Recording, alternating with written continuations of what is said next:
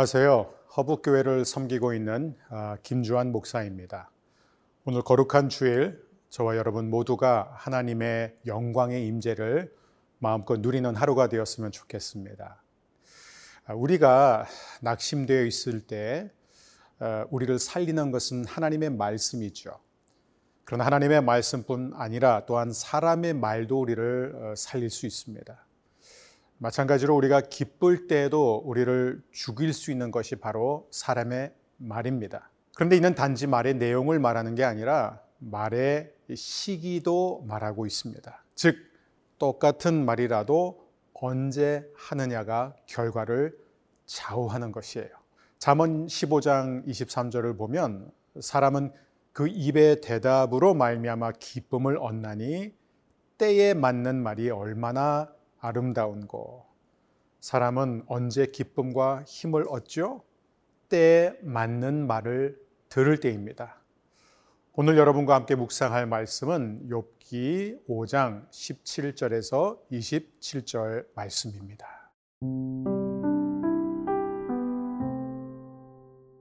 욥기 5장 17절에서 27절 말씀입니다.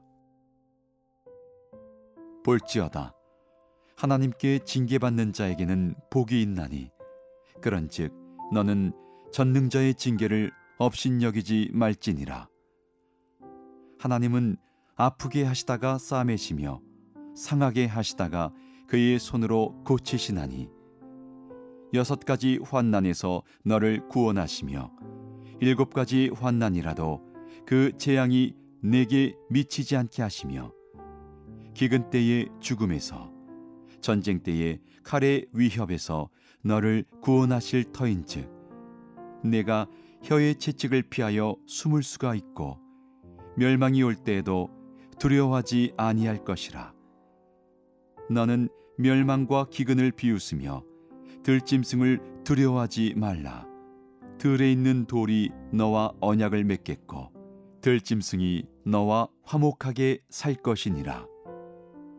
내가 내 장막의 평안함을 알고 내 우리를 살펴도 잃은 것이 없을 것이며 내 자손이 많아지며 내 후손이 땅의 풀과 같이 될 줄을 내가 알 것이라. 내가 장수하다가 무덤에 이르리니 마치 곡식단을 제때에 들어올림 같으니라. 볼지어다 우리가 연구한 바가 이와 같으니 너는 들어보라. 그러면 네가 알리라. 우리 함께 17절 어, 말씀을 보겠습니다. 볼지어다 하나님께 징계받는 자에게는 복이 있나니 그런즉 너는 전능자의 징계를 업신 여기지 말지니라. 아멘. 여러분 이 말씀은 분명 진리입니다.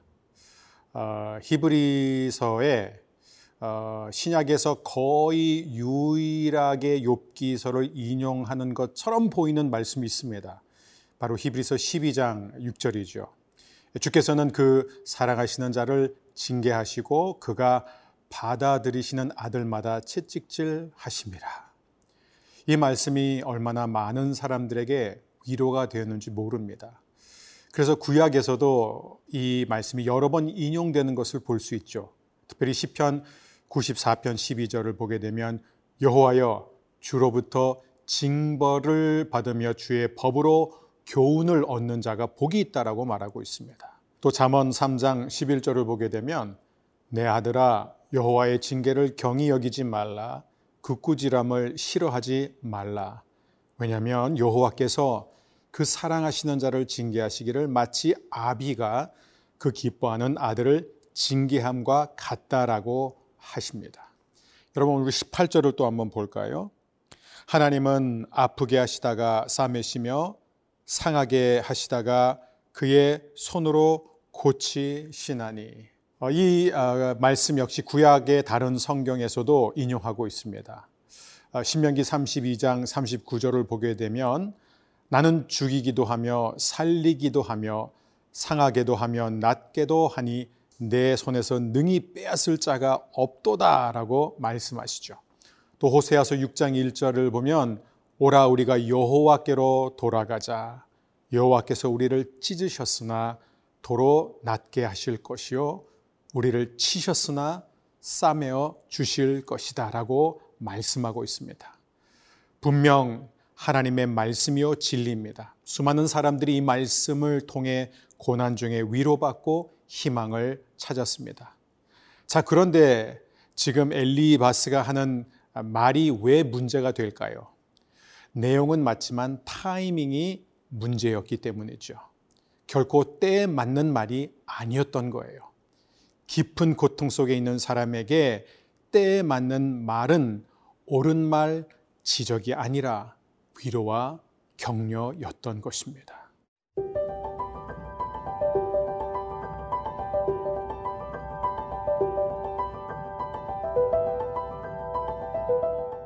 우리는 엘리바스의 믿음의 한계를 여기서 볼 수 있죠.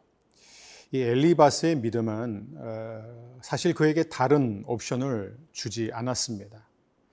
그는 너무 작은 하나님을 믿고 따르고 있었기 때문이죠. 그래서 그가 갖고 있는 신앙, 그의 신과는 너무나 좁고 또 편협했던 것입니다. 아, 무리하게 이 획일화된 신앙에 갇혀 있게 되면은 우리는 그리스도의 몸이 자라날 때마다 자꾸 어, 잘라내게 될 수 있습니다. 이 엘리바스의 편협한 신앙 이해는 과연 어떤 것이올까요? 욥기서에서 이 반복적으로 등장하는 주제인데요. 죄는 곧 고통을 의미하고 의로움과 순종은 번영을 의미한다.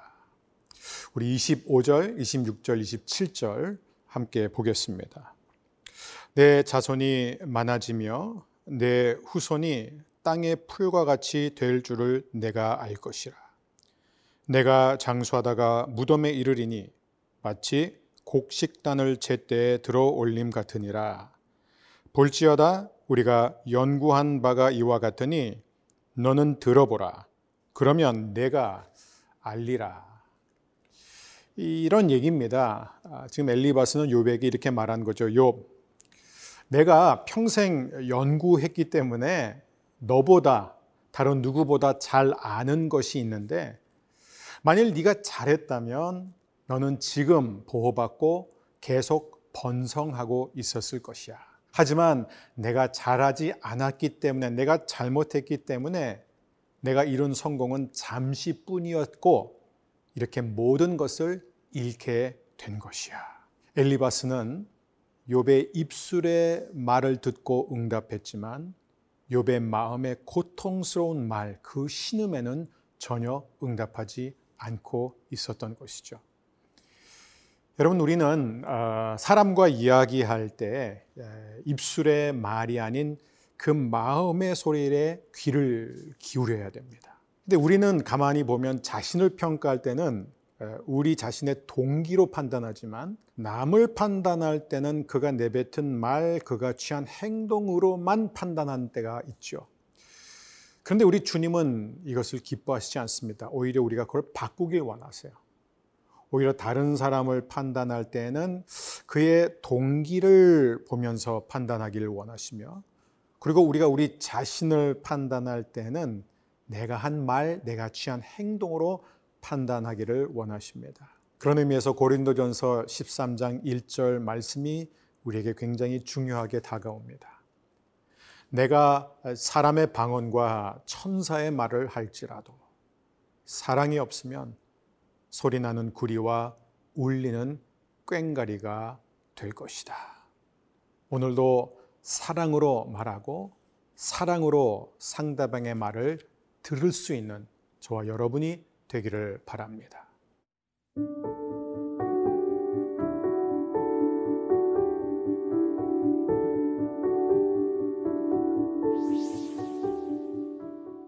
사랑의 주님, 아무리 맞는 말이라도 항상 때에 맞게 말할 수 있기 원합니다.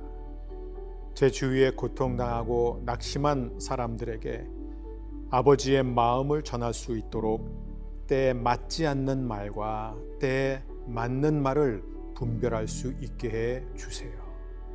입술의 말이 아닌 마음의 소리에 귀를 기울이도록 도와 주세요.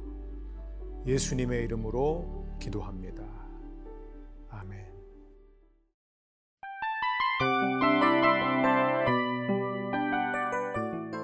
이 프로그램은 청취자 여러분의 소중한 후원으로 제작됩니다.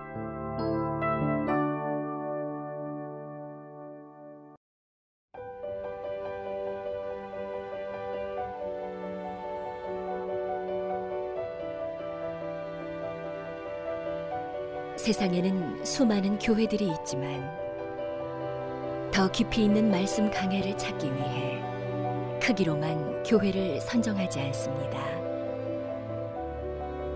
보다 좋은 영적 콘텐츠를 더 많이 나누기 위해 방송비를 받지 않습니다. 1년 365일 복음만 전하고 싶어서 우리는 광고를 하지 않습니다. 온누리의 복음을 땅끝까지 CGN TV와 함께 땅끝 선교사가 되주세요.